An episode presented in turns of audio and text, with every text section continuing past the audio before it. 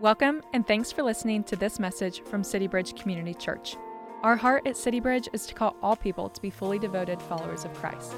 To learn more about City Bridge and how you can take your next faithful step with Jesus, check us out online at citybridgechurch.org. Now, here's the message.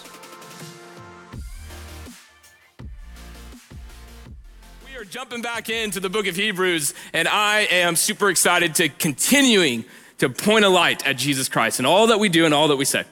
And so, as you turn there, let me set up our time for us this morning. It was a couple weeks back in which I had to go to a place I had never been to before. Uh, it was downtown Dallas, and so I did what all of us do when we're going to a place we haven't been to before. I got in my car, pulled out my phone, and put the directions into Google Maps. And then, like 30 seconds later, my phone died. I had forgotten to charge it the night before, and so all of a sudden I'm sitting there in my car needing to go from point A to point B, but my navigational Gandalf just died on me. Uh, this little device that was going to get us to where I needed to be from point A to point B all of a sudden went away, and I just sat there like confused. Like, what do I do now? Like, I, do I just go home? Do I call this person? No, I can't call this person. They're gonna think I'm dead. Like, I just didn't know what to do, how to get from point A to point B. And so I paused and I just thought, what did people do before the iPhone? How did they get to places? How did they navigate this strange world? And then it dawned on me, little high school Derek, little college Derek, what did he do? MapQuest. Now, some of you have no idea what MapQuest is. Let me tell you, children. Now, back in the day, there was this website you could go to. You could point in where you were, where you wanted to go, and it would navigate you through this strange world, and you could print off directions of how to navigate from where you were, where you want to go. And so that's what I did. I went and printed this thing off, and I just was like geeked out about the idea of the challenge. You know, could I actually do it? Because I didn't have what was always navigating me before. And so I did it. I printed this off, I got in my car, and I started going to my location. And what I forgot uh, was what the early 2000s was all about, which was a lot of confusion and uh, a lot of uh, what was the best at the time, uh, but not the best for where we've come to, right? And so I all of a sudden, as I was using this to navigate, I began to realize okay, um, this does not take into account traffic or detours, both of which I encountered. And then all of a sudden, I'm in the middle of some neighborhood. I'm not supposed to be in the neighborhood. I'm supposed to be in a warehouse district, and I'm in some person's neighborhood, and I'm just driving like, how do I get to? You know, I'm like, I'm like looking at the directions and trying to navigate this strange world, and I'm like looking at the sun and being like, well, the sun sets in the west, and so I'm supposed to go east. And how does this work? Like all of a sudden, I'm going, okay, this is not safe. Staring at directions, reading them off while you're supposed to be driving, and all of a sudden, after that glorious experience, I was like an hour late and I'd gotten lost, I was stressed, I was overwhelmed, and I praised the good Lord for the superiority of Google Maps on my phone. And I swore that day I would never go back, right? Because why do that? Why go back to something inferior when you have the superiority in front of you? Why go back to MapQuest or printing off Google Maps when you have Google Maps on your phone? Why go back to MySpace? It's bringing some of you back right now. Why go back to MySpace when you got Instagram at your access? You can follow us at City Bridge CC, just shameless plug for us. Why go back to MySpace when you got the superiority of Instagram? Why go back to dial up internet? Y'all remember dial up internet? Remember how amazing it was to get those little CDs in the mail, America Online, and then you put it in, and then you connected it to your phone, and then it sounded like a, an elephant was getting strangled for like 35 seconds? And then you got online, and maybe you had mail, or maybe you didn't. Who knows? The anticipation was killing you, right? Why go back to this when all of a sudden you have Wi Fi connected to every single thing, right? Why go back to Napster when you got Spotify? One, it's illegal. There was a law, you know, lawsuit in the late 2000s that you know told us that we sh- you know that was a big no-no to, to download illegally. But why go back? Why? Because you have something superior. Why go back to Cane's the people i've spoken i'm sorry. When chick-fil-a just moved into town all right? Too soon? Too soon? All right. Now why am i saying all of this? Well because why go back to that which is inferior when you have the access to that is, which is superior. We don't do that with anything. We don't do that with technology. We don't do that with anything in our life. And yet, the th- main thing we actually do it with is the most supreme, superior reality in the universe, and that's Jesus Christ. That we have access to the God of the universe through his son Jesus Christ, the most supreme being in all the universe, the most superior thing that's ever been or ever will be in all of creation. He is the most supreme thing, and yet the reality of it is our hearts drift back to that which is inferior when the superior, superiority of Christ is right before us. And so last week we jumped into the book of Hebrews. In the book of Hebrews, the author is writing to a group of people that are being tempted to drift backwards, an old way of life, an old way of thinking, an old way of things before they met Jesus, something that was inferior to the superiority of Jesus Christ. And he's looking at them, and as a good pastor, he is longing for them to not drift back to the MySpace of life, but to lean in and to know the supreme reality of all things, and that is Jesus Christ. And so, what the author of Hebrews does throughout the entire book of Hebrews is he will lift our gaze to see Jesus for all that he is and all that he's done. But then, as he lifts our eyes to look at Jesus, he'll look us in the eye. And he'll say, Don't drift away, draw near, because Jesus is better. He's better. And so we summarize the entire book of Hebrews that way. Don't drift away from Jesus. Draw near to Jesus because Jesus is better. He's just better. And yet our hearts keep drifting back to that which is inferior. But Jesus is the most supreme reality of all things. And so his heart is that we would draw near to him, that we would draw near to him. And so, one of the main ways that the author of Hebrews does that is just keep comparing Jesus to everything that came before Jesus. They'll do these side by side comparisons over and over and over again. And the idea is that not that these things were bad or wrong, but rather he goes, okay, you like Moses? Then you're gonna love Jesus. You like the law? You're gonna love Jesus. You thought the angels were cool, the, uh, uh the prophets were amazing. Look at Jesus. You wanna, you, you thought the temple was amazing. Look at Jesus. He's gonna keep going back and forth between the things that came before and Jesus. And so when we opened up the book last week, we saw in the first four verses that Jesus was supreme to the prophets. And they gave us these seven reasons why Jesus is better, namely than the prophets. These people that spoke on behalf of God. And there was these seven specific reasons. Seven was the number of completion or wholeness in the Jewish thought. And so there was this complete thought Jesus is better than the prophets, those that spoke on behalf of God that came before us. And if you thought, man, that was amazing and that was so much, well, the author is just getting warmed up. Because in the rest of the first chapter, he's gonna give us seven Old Testament quotes showing that Jesus is better, namely than the angels. And so you have seven reasons why Jesus is better, then you have seven quotes showing us that Jesus is better. That the overwhelming reality, both with who Jesus is and then everything that came before, is shining a light on the person of Jesus, going, He is better. And I want you to see the totality of why he's better in the first four verses, and then continuing on as the Old Testament shines a light on the person of Jesus Christ. And so this week, they're gonna compare Jesus, namely, to the angels that Jesus is better than the angels. Now, why angels? Well, the word angel literally means messenger. And a messenger was someone who takes a message from one person, one party, and delivers it to another. And so as you read your Bible, the angels were those that took a message from God, who were there to worship and serve God, but then would take messages from God and deliver them to God's people. And so a messenger conveys a message, and those messages will guide us and direct us and give us paths to go on. And so the heart of God is that he desires to communicate to us, to his people.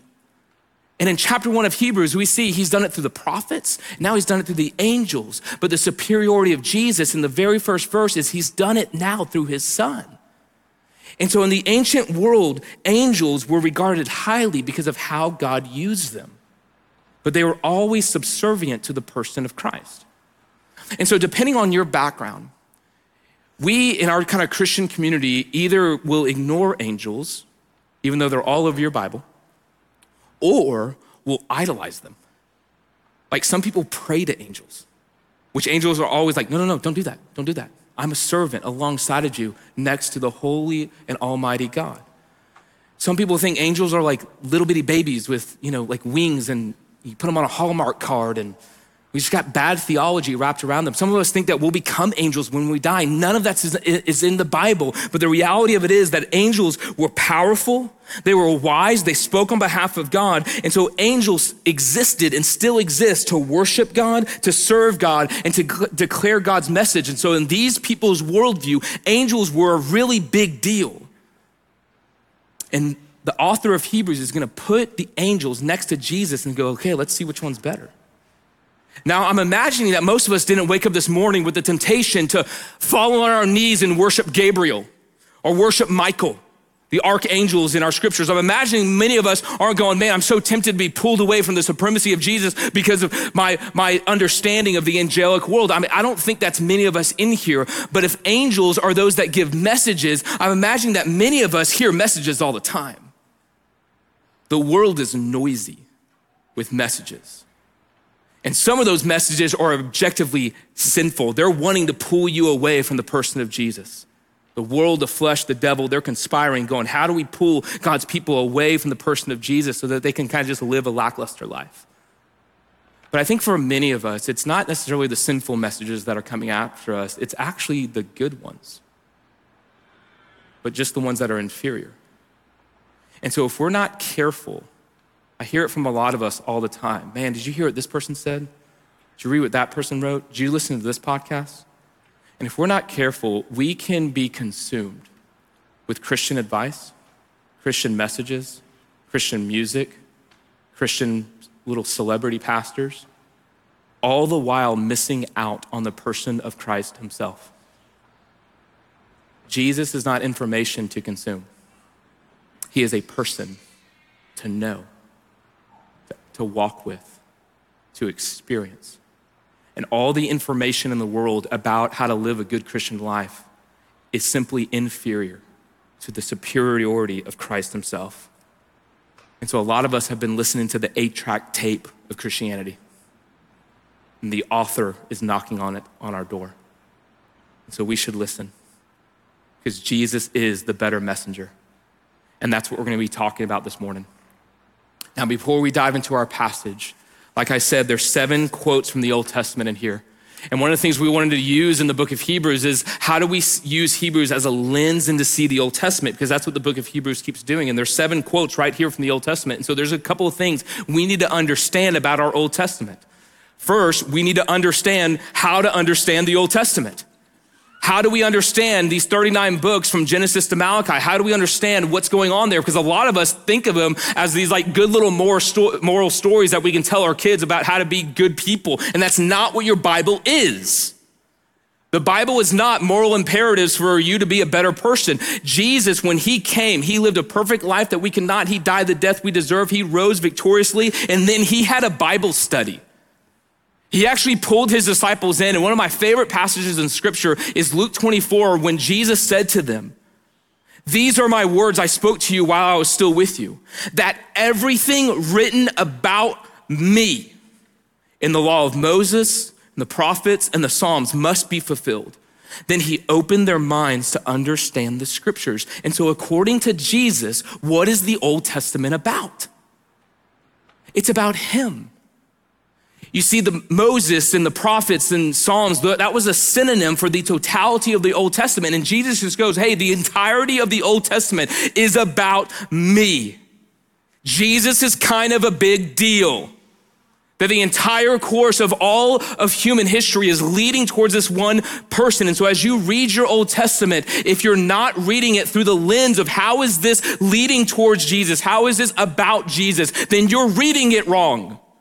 You're reading it like a Pharisee who searches the scriptures in vain, thinking in them you can find life. They are there to testify about Jesus. And so, how do you understand your Old Testament? It's about Jesus. And what I love about this passage is it actually takes Jesus to open our minds to even see that. That is how supreme he is. So, how do you understand your Old Testament? About Jesus. Now, how do you understand Old Testament quotes? within your New Testament because we're about to go through seven of them. And so we need to understand how the New Testament used the Old Testament. You see, the New Testament quotes the Old Testament or alludes to the Old Testament over a thousand times. These writers had their minds baptized by the Old Testament story and narrative. They knew what it was about. They knew what was going on and they knew that it was leading towards someone. And when they found him, they're like, we're going to keep quoting it because to shine a light on this person named Jesus Christ. 35 times in Hebrews, they're going to directly quote the Old Testament. And so when the New Testament quotes the Old Testament, it's not the same way we use quotes in our society today when I want to convey information, I might go and find like a good quote, and I just want you to like this quote is just kind of there to give you like a cute little way to say or, or a, a concise way to say what I already want to communicate. And I don't care if you know the book, I don't care if you know the context. I just think it sounded really cool. That's not how your Bible uses quotes. You see, the Bible uses quotes as an invitation to go back and experience the context of what was going on, of what they were quoting. And so it works more like an inside joke, okay? If you've ever been a part of an inside joke, you know what it's about. If you've never been a part of an inside joke, like, I'm sure people still like you. I'm sure you still have friends, but if you've been a part of an inside joke, you know what it feels like. You walk into a room and all of a sudden there's a couple people that you know in that room and they have a shared experience of something that's done before. And so an inside joke, you don't explain the totality of the context. You just say a word or a phrase and everyone who's in on the inside joke begin to understand what you're trying to communicate. So you can walk in and go, Hey guys, remember falafels? And like everyone laughs because they know the context of falafels and why falafels was so funny. And that moment where y'all share together, they understand the context. And so if you're in on an inside joke, it makes sense to you. But if you're not in on the inside joke, what do you do? You fake a laugh. We've all been there. And yet, for many of us, when we read our Bible and it's inviting us to go backwards and see the Old Testament for all that it is, we feel the way a lot of us feel when we're not in on the inside joke. We feel like awkward, confused. We don't really know what's going on. And so the Bible is inviting us to go backwards, not just for some cute quote, but to see the total context of what it's communicating. And when we see that, we see a greater light being shined on the person of Jesus Christ. And so, with all that being said, let's look at Hebrews 1 5 through 14. As we look at how the Old Testament shows us that Jesus is the better messenger. It says in verse 5 For to which of the angels did God ever say, You are my son, today I have begotten you? Or again, I will be to him a father, and he shall be to me a son. And again, when he brings the firstborn into the world, he says, Let all God's angels worship him.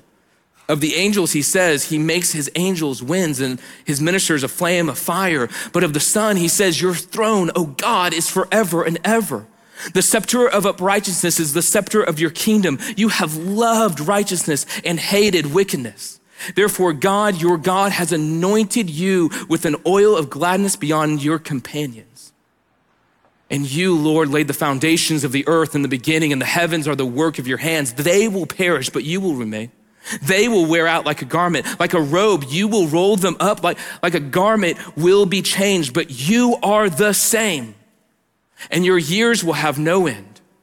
And to which of the angels has he ever said, Sit at my right hand until I make your enemies a footstool for your feet?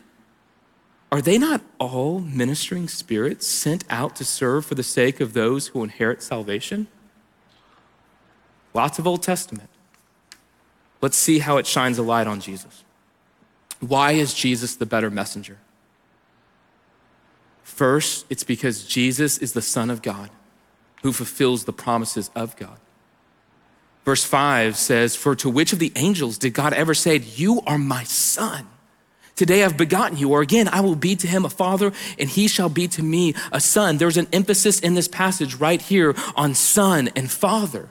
That Jesus is not some random messenger, not some prophet, not some created being, but the unique Son of the Holy God, the Father. That Jesus and the Father have a unique relationship. And what we see here in this unique relationship is that Jesus is the means by which God fulfills the promises of God to God's people. Now, where did I get that? Well, because I went back and I read the context of what he's quoting here.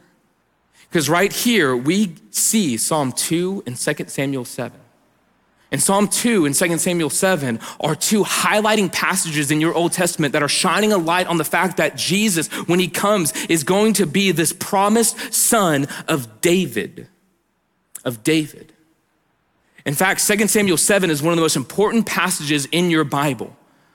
And so, a little Bible timeline 101. In the beginning, God creates everything. And at the height of his creation, he creates humans. And the heart of God for his humans was that the human beings, those that were made in the image of God, would look like God, but also lead this world alongside God. That a part of our created intent is that God wants to lead this world through us. And yet we know that every single person fell short of the glory of God. And so God enacted a plan in Genesis 3:15 saying, "Hey, I'm going to send a savior to come into the world." And so as history progresses, all of a sudden God picks this one individual, Abraham, and Abraham becomes the father of these nations. And at the height of the nation, there's this kingdom. And at the height of the kingdom, God, God calls David. Think David and Goliath. Think King David.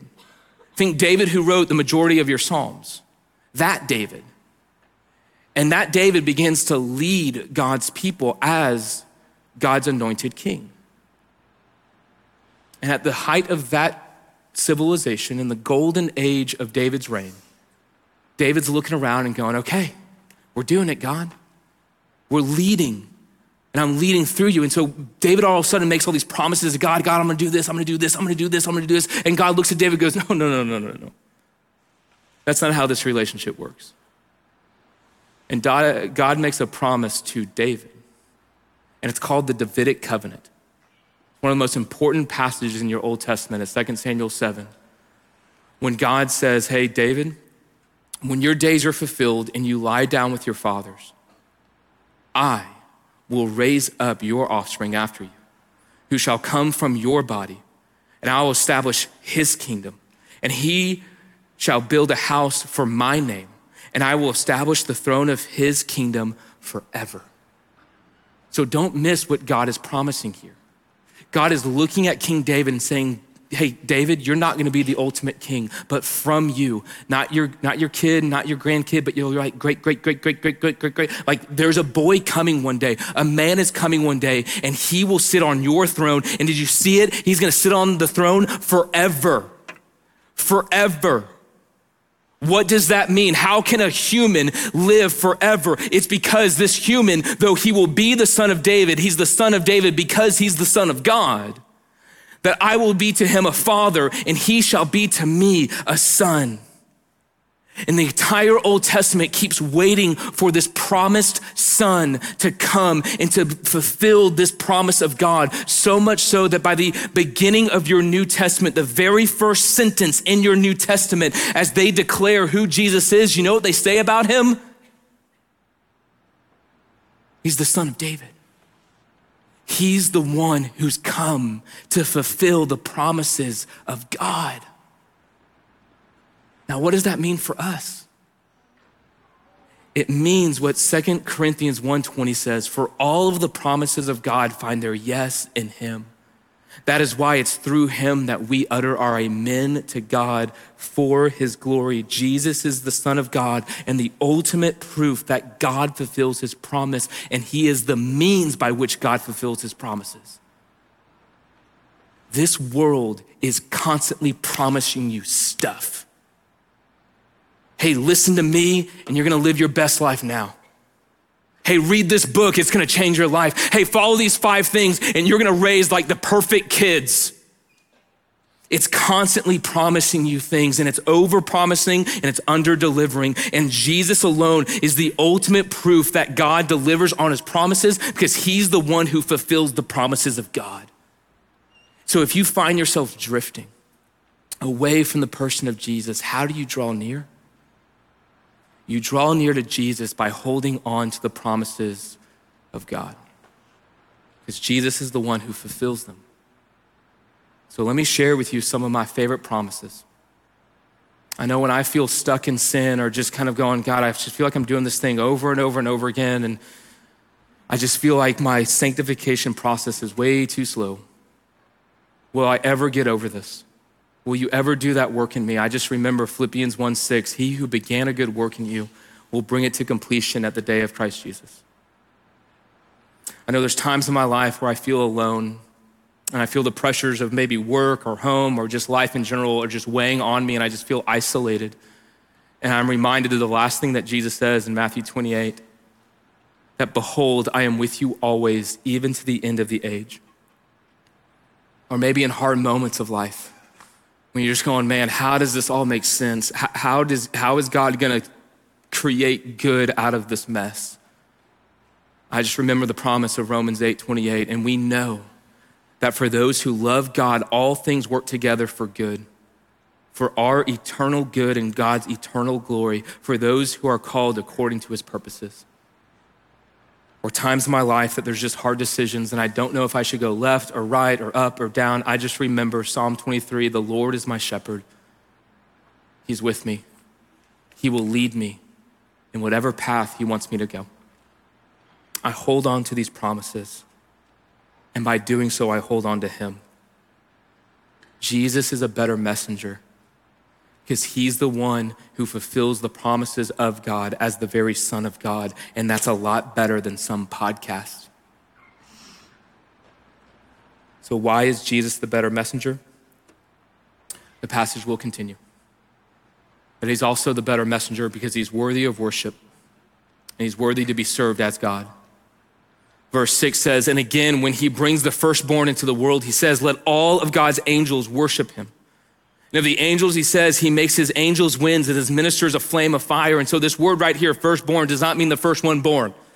This shows up a lot in your Bible, and people can take that out of context and kind of try to say, hey, Jesus was like the first created being. That is a title of authority. So when a, when a landowner or someone in the Old Testament or someone in the New Testament, someone, a father that had certain authority and dominion and rights and property, he would declare one of his kids the firstborn. It could be the first one born. It could be the last one. It didn't matter. He was declaring, hey, this one has all of my authority, all of my power, all of my dominion. And God just looked at Jesus and goes, that is my son. My son is the firstborn over everything. And at a certain point, he's going to enter into this world. And God commands his angels in Deuteronomy 32 when he comes into the world, you better worship him. Let all God's angels worship him. And so, if you think what happened when little baby Jesus was in the manger, what were the angels doing? They were worshiping him. I thought only God received worship. Bingo. The angels worship this guy.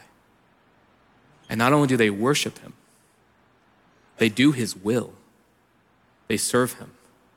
Says he makes his angels winds, that's their spiritual beings, and his ministers a flame, a fire. That's that their ability to carry out the justice of God. This is a quote right here from Psalm 104.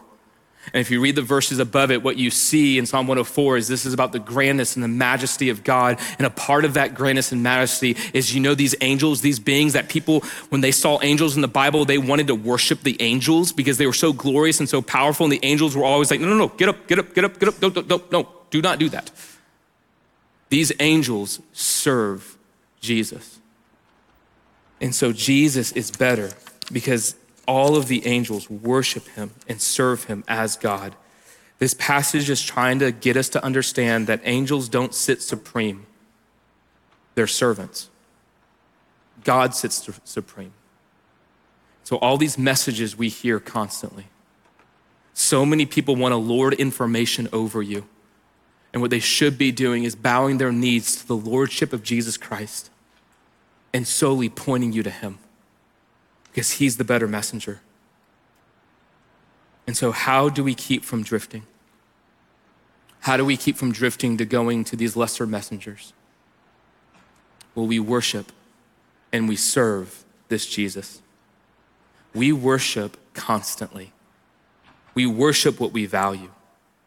And you hear it all the time. Man, have you seen this? Have you watched this? Have you read this? Have you listened to this? We're constantly bringing validation and worship to the things we see as valuable. And I know for me that when I know I'm starting to drift is when I'm saying that about all these other things, some show I'm watching on Netflix or some blog I read, and I'm not saying it about the person of Jesus Christ. When I am overwhelmingly looking around and going, guys, have you seen this? Have you seen this? Have you seen this? And I'm not saying, have you seen him? I know I'm drifting. But I know that I am drawing near when I'm looking around at friends and families and community and going, guys, have y'all seen this?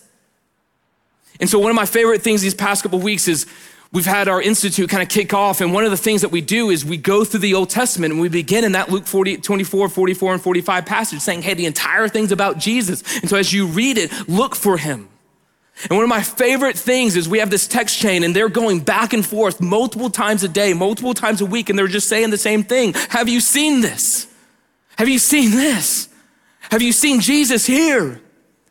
They're bringing celebration and honor and worth. They are worshiping Him. And from worshiping Him comes serving Him. You get out of yourself and you begin to live a life that He's calling us to do. And so, why is Jesus the better messenger?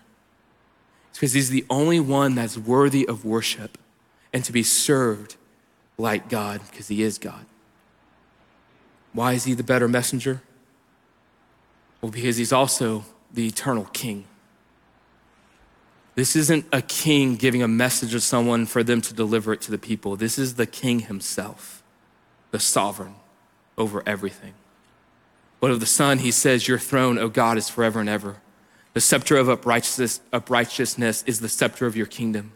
You have loved righteousness and hated wickedness. Therefore, God, your God, has anointed you with oil of gladness beyond all of your companions. This right here is Psalm 45, declaring the final triumph of the Son of David, the Messiah, the Son of God.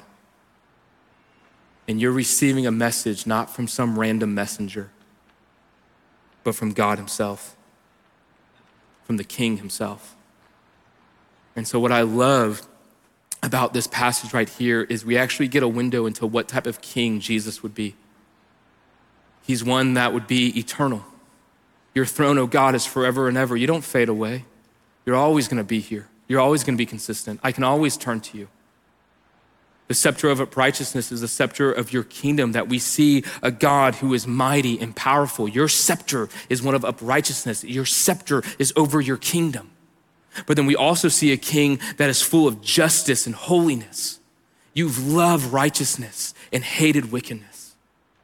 And yet, all of this simultaneously, we see a king who is joyful and glad. Therefore, God, your God, has anointed you with the oil of gladness beyond all of your companions. So, what type of king are we listening to? He's one who's mighty, who's powerful, who's strong, who's just, who's holy, who's perfect, yet simultaneously is generous, is glad, is loving. And where everything else fades, this king won't because that's where the passage continues. You, Lord, you've laid the foundations of the earth in the beginning, and heavens are the work of your hands. They will perish, but you will remain. They will all wear out like a garment, like a robe. You will roll them up, like a garment will be changed, but you are the same, and your years have no end. Right here is a quote from Psalm 102, which is a lament psalm. The person writing is looking around at the world and going, Gosh, everything that I had is fading. Everything I put worth in is gone. But then they look up and they see Jesus and they go, okay, but, but you're not. You're here. You're consistent. And I can go to you and I can cling to you because you're the one who is unchanging. You're the eternal king. And so let's do a little exercise in here. I want you to think of the thing in your life right now that if it's not Jesus that you're tempted to cling to, that you're tempted to run to, make the most superior thing in your life that thing that kind of occupies the throne room in your life. You got it? Well, let's fill in the blank. You, Lord, you laid the foundations of the earth in the beginning, and the heavens are the work of your hands. My job, my money, my grades, my accomplishments, everything that I have will perish, but you will remain.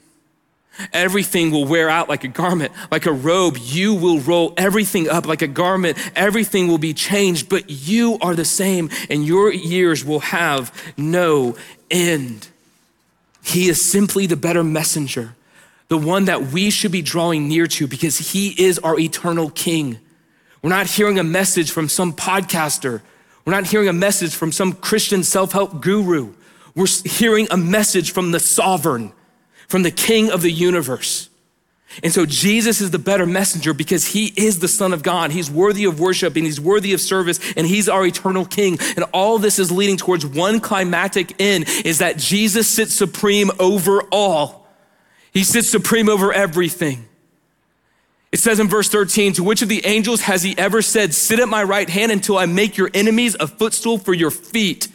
That's Psalms 110. That's the most quoted Old Testament psalm in your New Testament. In fact, when Jesus was asked, Hey, what's your identity? What are you all about? He said this. He said, You know what I'm about? I'm the sovereign.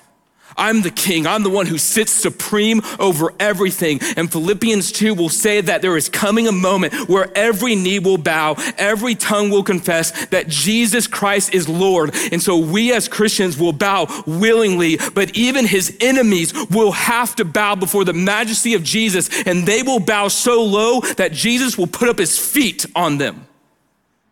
That is the supremacy of Christ. He is a better messenger. And when you begin to see him that way, angels, podcast, Christian self help guru, celebrity pastor, if they're not pointing you to Jesus, they're pointing you to themselves, and that's demonic. Because the better one has come. Are they not all ministering spirits sent out to serve for the sake of those who inherit salvation? Angels, they stand and they serve, but the Son, he sits and he rules. Everything is subservient to Jesus. So God desired to send a messenger. And that tells us that God has a message to give us. And the beautiful part about our God is that there's just certain messages that you have to deliver in person. And so, last story. It's a couple years ago when my wife and I were dating. She moved to Tennessee, I moved to Dallas. And oh, how I wish Dallas was in Tennessee. Moved Texas East, and she'd be here with me, right? But we were months apart. So we texted, we called, we had a standing evening Skype date and we, we would just kind of Skype together. And sometimes we would have us in one screen and we would watch Lost in the other screen because that was really big at the time. But then the night would end and we'd close down the computer and we were still apart. And it was in that season that I began to know I wanted to tell her something. And it was so important that I wasn't going to do it over text. I wasn't going to do it over a phone call. I wasn't going to do it over Skype. It was so important, I had to say it in person. So I woke up one morning and I traveled 14 hours from Dallas to Tennessee. And when we were supposed to get together on our standing Skype date, she heard a surprise knock at the door. And it was me. It was the first time in my life that I told anyone I love you. I wasn't going to say that over the phone. Some messages that just have to be done in person. God had a message for you, and his message was actually the messenger. And the messenger came and declared, For God so loved the world that he sent a messenger his very son. That whoever would believe in him would not perish like everything else will, but have eternal life. God wanted to deliver a message to you, and it was so good that he had to do it in person. And the message was simply that He loves you and He's made a way for you because He so loved. So if you're tempted to draw away, man, draw near because the better messenger has arrived.